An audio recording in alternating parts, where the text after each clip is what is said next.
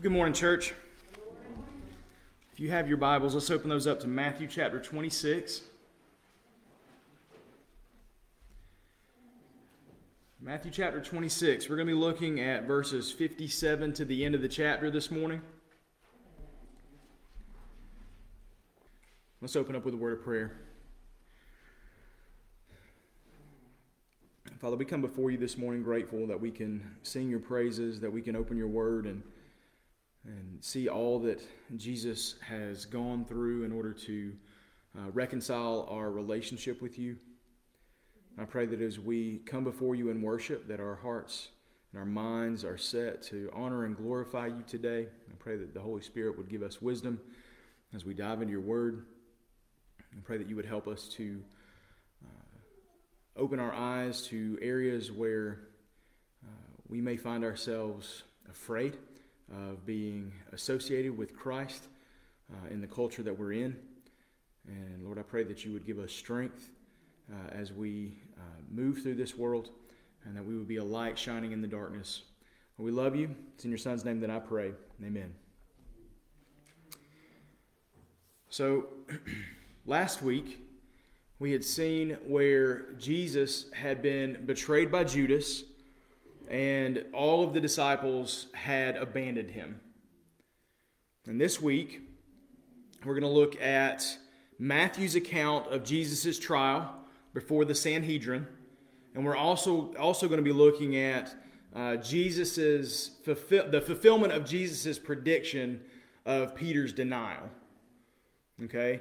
Uh, so we see a lot of predictions that was broadcast before that's all coming true, uh, even in the midst of all that's going on. It looks like everything's out of control for Christ, but in, the, in reality, everything is falling into place the way that God had planned for it to fall into place. And so, as we consider Jesus' trial, it's going to be important for us to remember that the religious leaders they face two challenges with this trial. Okay, they face two challenges. Challenge number one is that they have to convince the Jewish people that Jesus has done something wrong that's worthy of being arrested and executed. Okay? Like, they're not okay with him just being arrested at this point. They want him dead. And so they have to convince the Jewish people that he is worthy of being arrested and executed. We've talked about this several times before. To arrest him without a good reason is going to lead to a number of problems of its own. Right? But then to have him killed on top of his arrest, that could easily lead to a riot. It could easily lead to their own death. And so they have to do this carefully. The reason for this is that there are many in Jerusalem right now that believe that Jesus is the Messiah. Now, that means that they believe that Jesus was sent by God to relieve them from Roman oppression. That does not necessarily mean that they believe that he's the Son of God. They certainly have no inclination that he's there to relieve them from the slavery of sin and death. But it is important to note that there are many that do believe that he is the Messiah. And so, with that in mind, if the religious leaders don't tread very carefully through this process, they themselves are going to find that uh, when these people riot, they go hard at it, and they could easily lose their lives uh, in that process. The fact that Jesus is the second member of the Trinity, the Son of God, who has come to earth, both fully man and to be the Messiah, that's not going to weigh in yet. Like these people have no concept of that yet. So when he makes this claim, which we're going to see, that's going to lead him to be charged with blasphemy. All right, but that has no bearing on their understanding of his messianic relationship. Um, that blasphemy that they're going to accuse him of is going to be punishable by death. Right? Leviticus 24, verse 16 says this Whoever blasphemes the name of the Lord must be put to death. The whole community is to stone him. If he blasphemes the name, he is to be put to death, whether the resident alien or the native.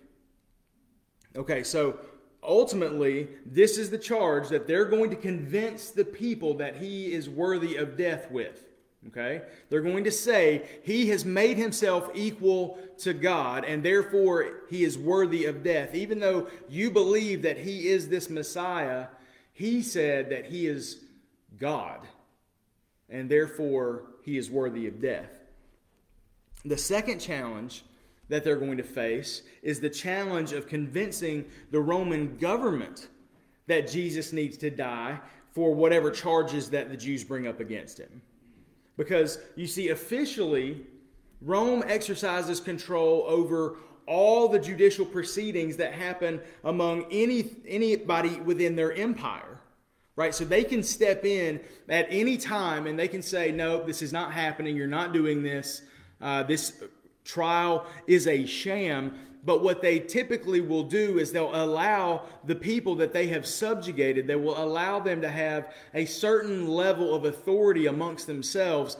And so within a certain realm, they will allow them to try criminals and things like that within their own laws. But with that said, though, Rome will not allow anyone to be executed outside of their own hand. Right? They do not have the ability, the, uh, Israel does not have the ability to execute criminals because Rome says that is our jurisdiction. You do not have the ability to do that. So, no matter how worked up the religious leaders get over Jesus' trial, they're not going to be allowed to execute him. And so they're going to have to convince the Roman government that Jesus has committed a crime worthy of death, and they're going to have to be the ones that convince the Roman government to kill him. They're not going to be allowed to do it themselves. So, this is the, the trouble that these leaders are facing. And we're going to see them address this first challenge in verses 57 to 68 in our passage this morning. So, follow along with me as I read that. Matthew 26, 57 to 68. Those who had arrested Jesus led him away to Caiaphas, the high priest, where the scribes and elders had convened. Peter was following him at a distance right to the high priest's courtyard. He went in and was sitting with the servants to see the outcome. The chief priests and the whole Sanhedrin were looking for false testimony against Jesus so that they might put him to death. But they could not find any, even though many false witnesses came forward. Finally, two who came forward stated, This man said, I can destroy the temple of God and rebuild it in three days. The high priest stood up and said to him, Don't you have an answer to what these men are testifying against you? But Jesus kept silent. The high priest said to him, I charge you under oath by the living God. Tell, tell us if you are the Messiah, the Son of God. You have said it. Jesus told him. But I tell you, in the future you will see the Son of Man seated at the right hand of power and coming on the clouds of heaven. Then the high priest tore his robes and said, He has blasphemed. Why do we still need witnesses? See, now you've heard the blasphemy. What is your decision? They answered, He deserves death. And then they spat in his face and beat him. Others slapped him and said, Prophesy to us, Messiah. Who was it that hit you?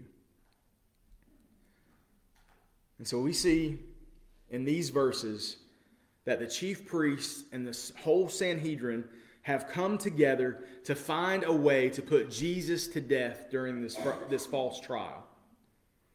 This is so important to them and so deceptive of them that they didn't even wait until the morning to start this process. They started this process in the middle of the night. They have brought people together to give false testimony about Jesus so that they could find some grounds that are worthy of putting him to death. But even with people lying about him, they can't find anything that would stick.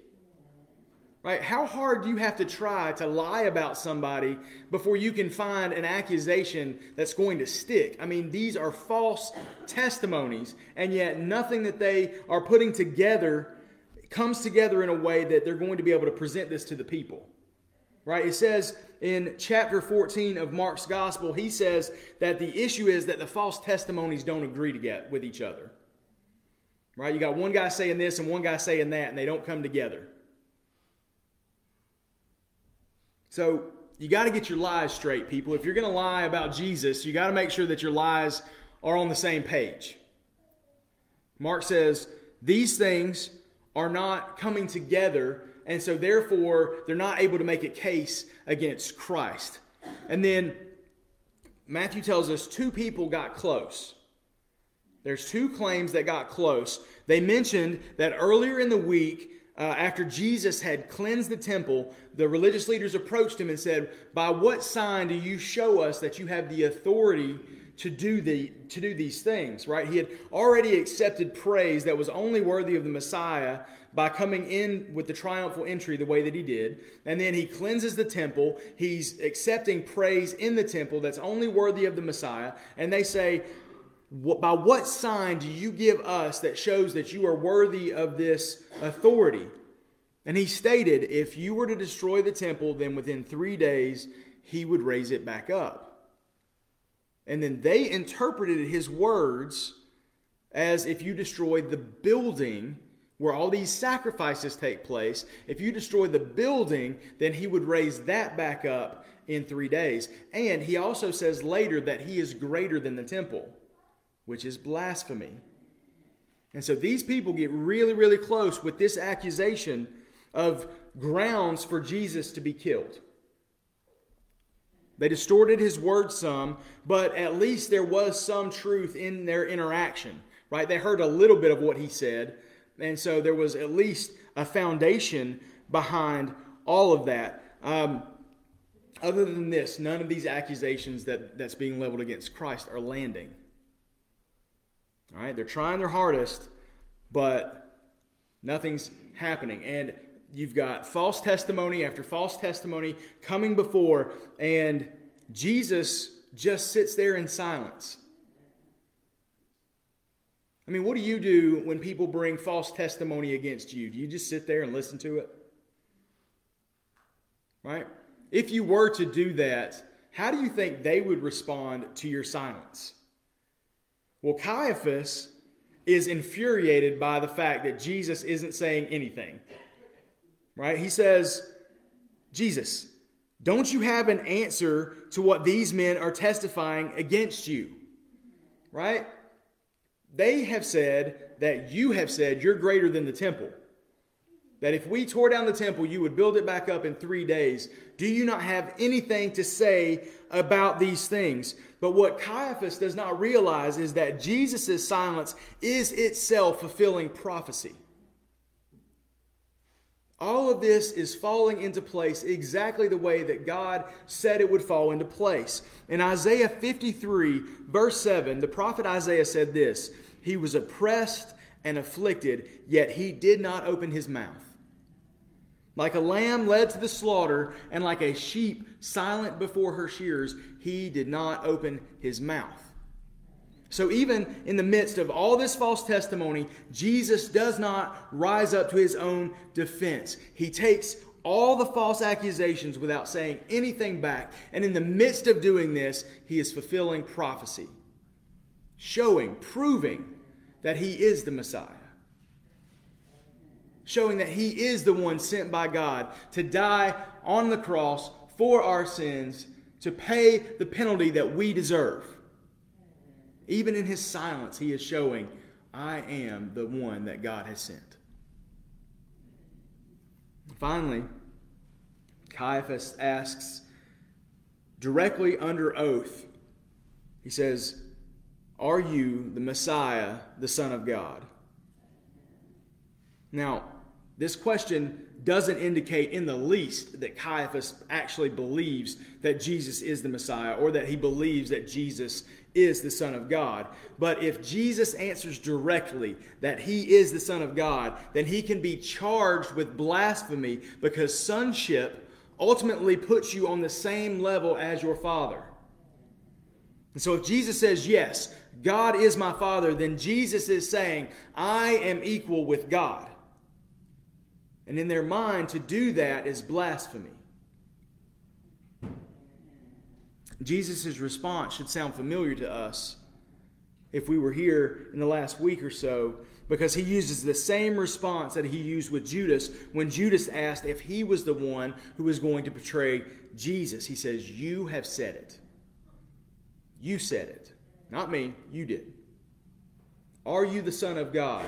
You said it, not me. This is an indirect way of affirming something that puts the responsibility back on the other person. He says, You said it. That's right. What you said is true. We're going to see this response one more time when Jesus goes before Pilate. So keep this rattling around in the back of your head somewhere. This isn't the last time we're going to see Jesus say, You have said it. Jesus affirms that he's the Messiah. But he takes this opportunity right here and he says, No, I don't want you to mistake what I just said. I don't want you to think that I came here to break Israel free from Roman oppression. Because my messianic leadership goes so far beyond what you think that it's not even funny. He takes this opportunity to clarify exactly what type of Messiah he is. He tells them that in the future you will see the Son of Man seated at the right hand of power and coming on the clouds of heaven.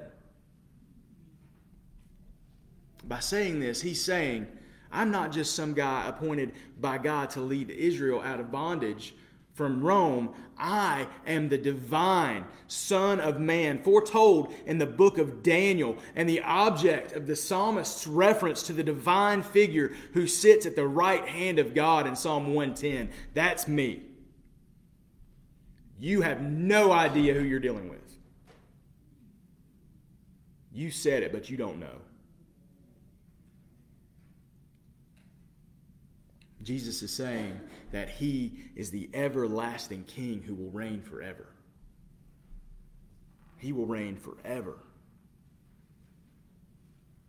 And it's in this statement that Jesus has done exactly what they needed him to do. He has directly stated that he is equal with God. And they lose their minds. Jesus could have said, almost anything.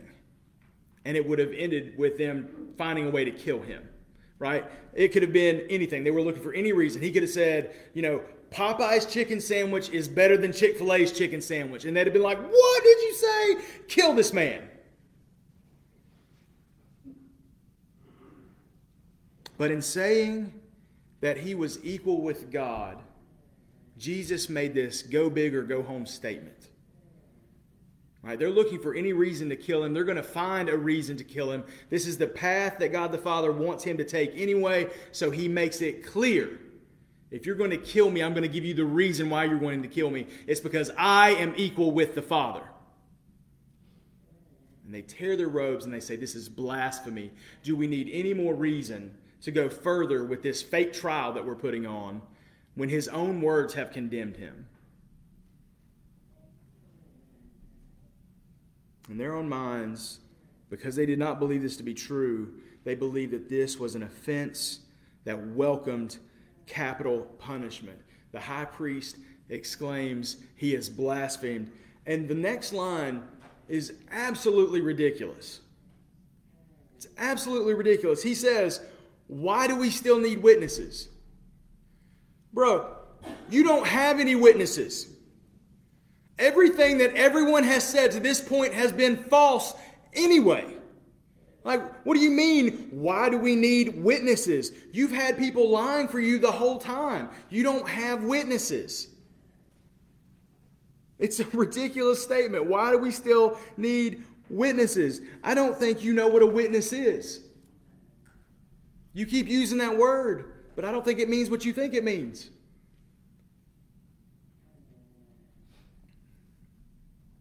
After hearing Jesus' quote unquote blasphemy, he is sentenced to death. And then they begin to spit in his face. And they begin to beat him. And others slap him and tell him to prophesy about who, who slapped him. And every time Every time I read this, I'm filled with rage and sadness for multiple reasons. First of all, like I've got this I've got this insane trigger where if someone hits me in the head I, I react viscerally. Like I'm instantly enraged. So even the idea of someone smacking me in the face makes me mad. And then to be spit in my face and then smacked in the face, like that just fills me with so much rage. So much rage. If it happens to me, I'm livid, livid. It's all I can do not to fight. And seeing it happen to Jesus evokes the same emotion in me. That's my Savior. That's my Lord. And these people are treating him like this.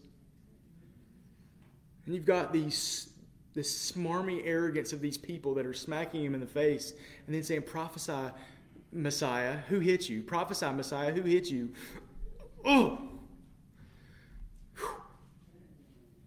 Fills me with rage.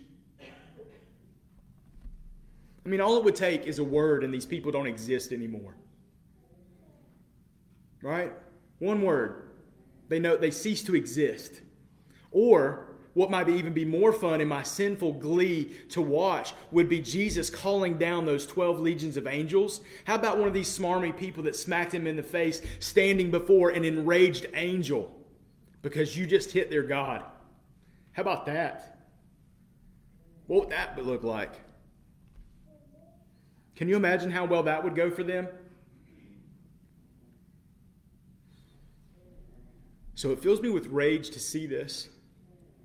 But then it fills me with sadness to know that the reason that this is happening to Jesus is because of my sin. The reason that Jesus willingly stepped out of glory in heaven is because I am a sinful human being who would rather rebel against God than to offer him the glory that he is due. And instead of leaving me condemned in my sin, leaving me to rot in hell, which is what I deserve, my Savior and my Lord was spit upon My Savior and my Lord was slapped in the face with people telling him to prophesy about who hit him. And this is the best thing that's going to happen to him over the next several hours. It makes me so mad and it makes me so sad. He's doing this for me, and He's doing it for you. Isaiah 53, verses 4 to 6 says, Yet he himself bore our sicknesses, and he carried our pains. But we in turn regarded him stricken, struck down by God, and afflicted. But he was pierced because of our rebellion, crushed because of our iniquities. Punishment for our peace was on him, and we are healed by his wounds. We all went astray like sheep, and we all have turned to our own way, and the Lord has punished him for the iniquity of us all. Everything that I hate to have happen to me, Jesus is enduring in my place. Everything. And one little bit of irony that is occurring here is that while they're telling Jesus to prophesy, like prophecy is being fulfilled. Like prophesy, Jesus, prophesy. And in the process of all this, prophecy is being fulfilled. All of this that's happening was long foretold before any of this ever occurred. And on top of all this, we have another bit of prophecy that was more recently declared that's coming true in the courtyard. Look at that with me, verses 69 to 75.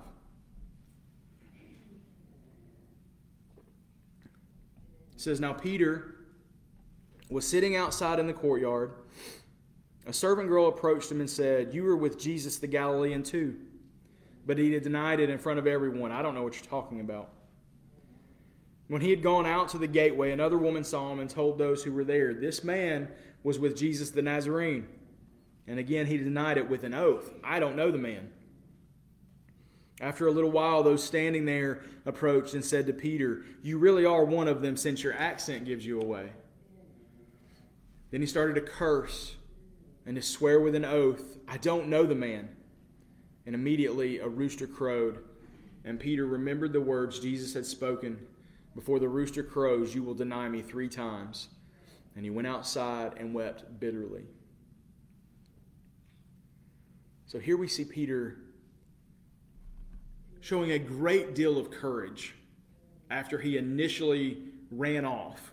Right? We see we see moments of it, right? They come to get Jesus. He reaches for the sword, which would be somewhat courageous. There's a whole troop of people coming at you, and you grab your sword as one man and try to cut a dude's head off and get his ear. And so that's there's some courage there. Jesus said, No, stop. We're, we're not doing that. And so if we're not doing that, he doesn't know what to do, so he runs away along with the other disciples. But he can't stay gone and some of that courage comes back. And so he follows Jesus all the way to the home of the high priest and he sits outside to see what's going to happen. And you've got to imagine, like, this is a very hostile environment uh, for anybody that would have any kind of association with Christ. And it wouldn't take much, really, for Peter to end up facing the exact same fate that Christ is facing. Uh, just the wrong association and he's in that courtroom with Jesus. So, I mean, you say what you will about Peter, there, but there are some moments of extreme bravery in this man. But the problem is that Peter is going to run into the same problem that Jesus spoke to him about in the garden. He says, The spirit is willing, but the flesh is weak. And the longer that Peter stayed there, and the more it became apparent to everyone around that he was Jesus, one of Jesus' disciples, he realizes that this has become a safety issue for him, and because of that, his bravery flees. Three times in these interactions, Peter has each one of these instances, he refuses to take that opportunity. He just refuses. He's afraid. Each time he distances, distances himself further and further from the Messiah he swore that he would die for. Do you remember Peter's declaration? Right? The pride and the arrogance that he had when he said, Even if everybody else here, Jesus, abandons you, I will stand by your side. Even if everyone else runs away, I will die with you if necessary. He says he would never abandon Jesus. And now, when the pressure is on outside of Caiaphas' home, Peter not only denies Jesus, but he calls down curses upon himself, swearing oaths emphatically for the third time that Jesus is not some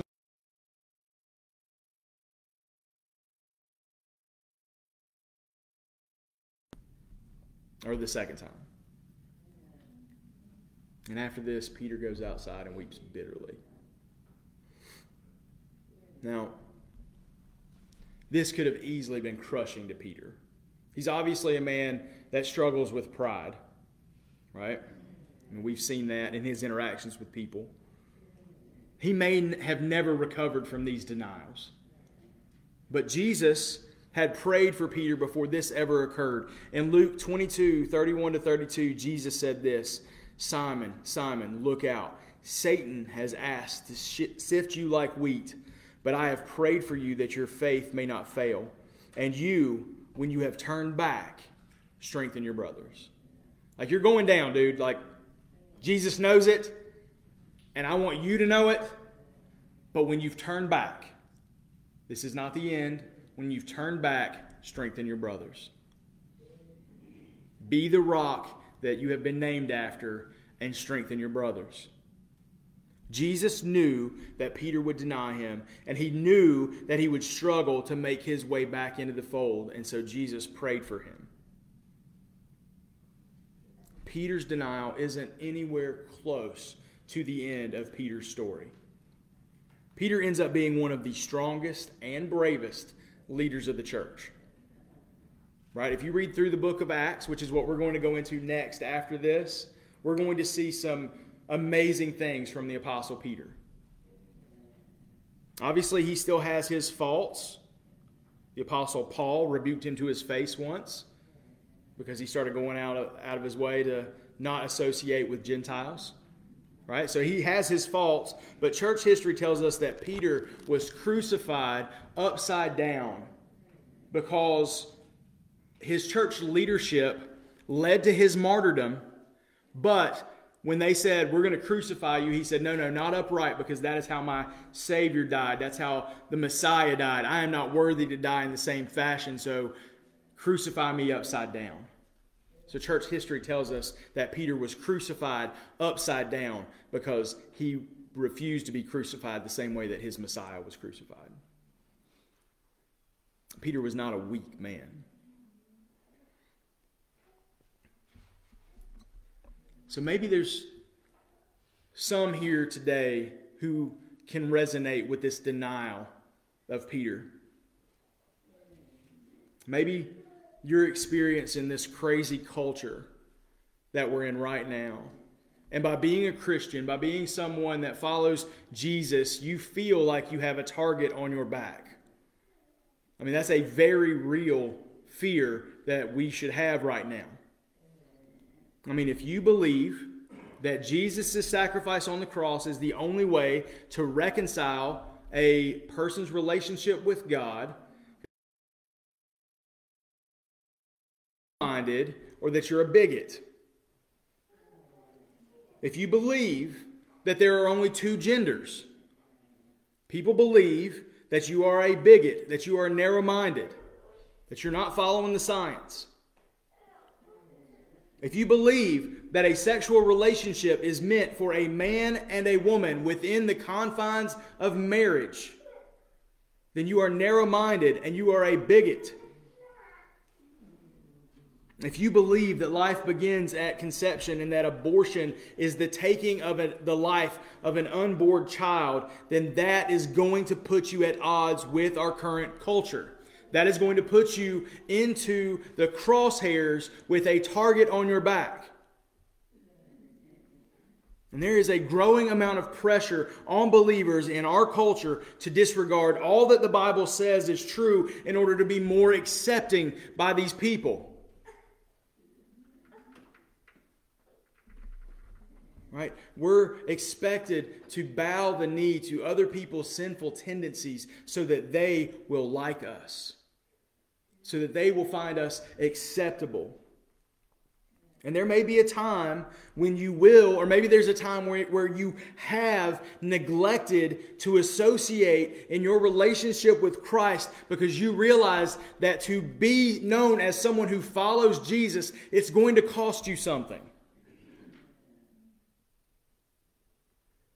Right? We're not at a point right now in this country where it's going to cost us our lives the way that other places where they're martyred for their faith in Jesus, but it could easily cost us our jobs.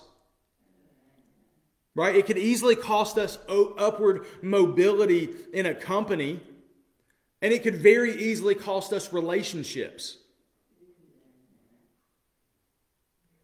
One day, it will likely cost us our freedom and eventually, if things keep going the way that they're going, it will cost us our lives in this country. I had a man once tell me, he was an elder in our church. He was probably 50s or 60s, and this was before Kelly and I got married. He said he would probably die at home in his bed. I would probably die in jail, and my children would die as martyrs if the culture kept going the direction that it's going. And we may not be too far from that being true if the culture keeps going where it's going. There may be moments when we are tempted to run.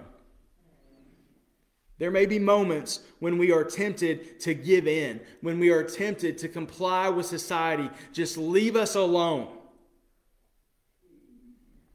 And when you give in to those pressures, you may be thinking, well, that's it for me. I denied my Lord, I denied my Savior. There is no way that he would accept me back. These denials by Peter shows that there are there is a way back. There is a way back just like there was for Peter.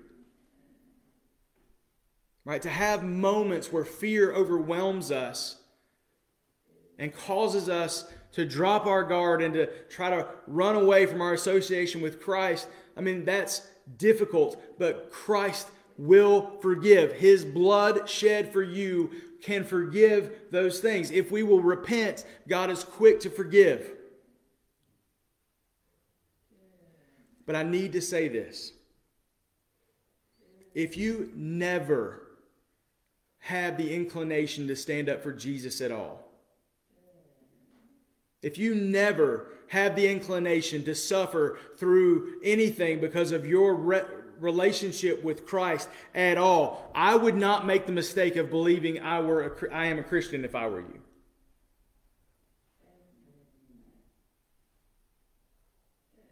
To be a Christian, to be a follower of Christ, is a call to take up our cross and to follow Him. It's a call to come and die. Not a call to come and be accepted, not a, come, a call to come to an easy life. While you may struggle with fear and doubt, that is a normal fear. Okay? That's normal for this life. While there will always be struggles with fear and doubt, a believer in Christ has the Holy Spirit living inside of them.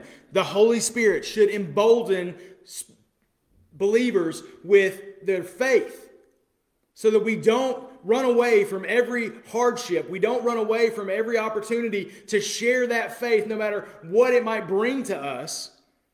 And so, if you never feel the inclination to suffer even a little bit, I would not go to bed tonight thinking that I'm safe in my salvation. If there's no conviction over what the Bible states is obvious sin, and there's no emboldenment from the Holy Spirit in your life, you should not believe that the Holy Spirit is in your life.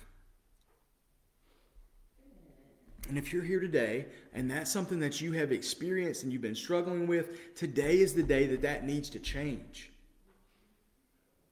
Realize that the door of salvation is open to you today. The Holy Spirit is calling on you today to repent, to change, to come back to the relationship that God has offered to you through the cross of Christ.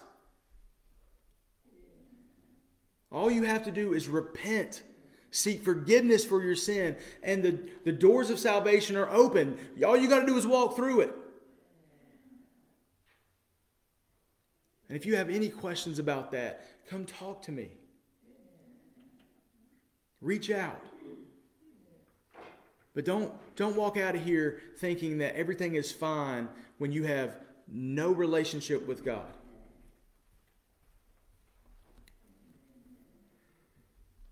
To close, I pray often that we would be an emboldened people that we would be lights shining in the darkness. The good thing about each one of us having that light in us is that we shine brighter together. Right?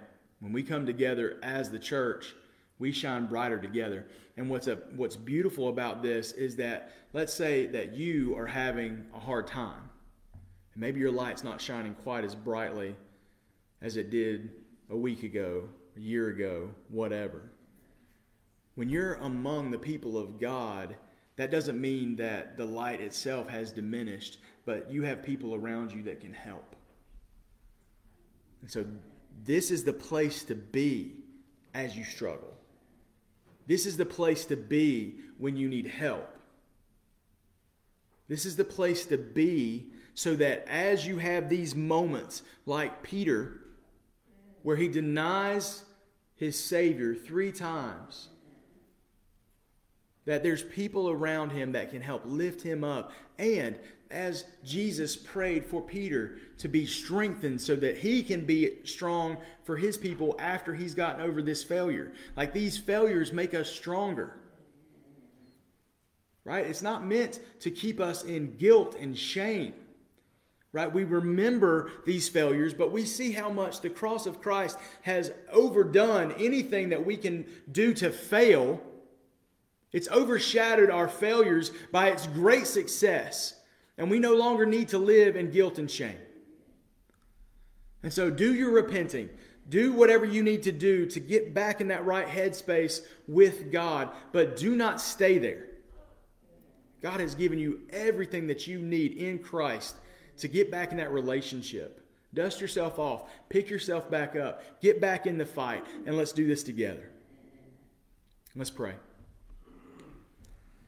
Father, I come before you grateful for the cross. Hmm.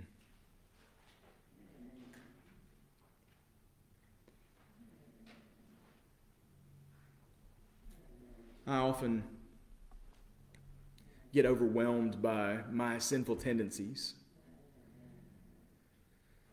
And then I read all that Jesus went through to save someone like me and I'm overwhelmed with gratitude. And I'm grateful that I'm not I'm not who I want to be, but I'm not who I used to be either. And I pray that there are many here today who can say the same thing. But my prayer is that if there's anybody here today, Lord, that is struggling with sin and has not yet made the the step into life. I pray that today would be that day. Help us to see that there's reconciliation through Christ. Help us to not struggle with guilt and shame when we have the Holy Spirit living inside of us.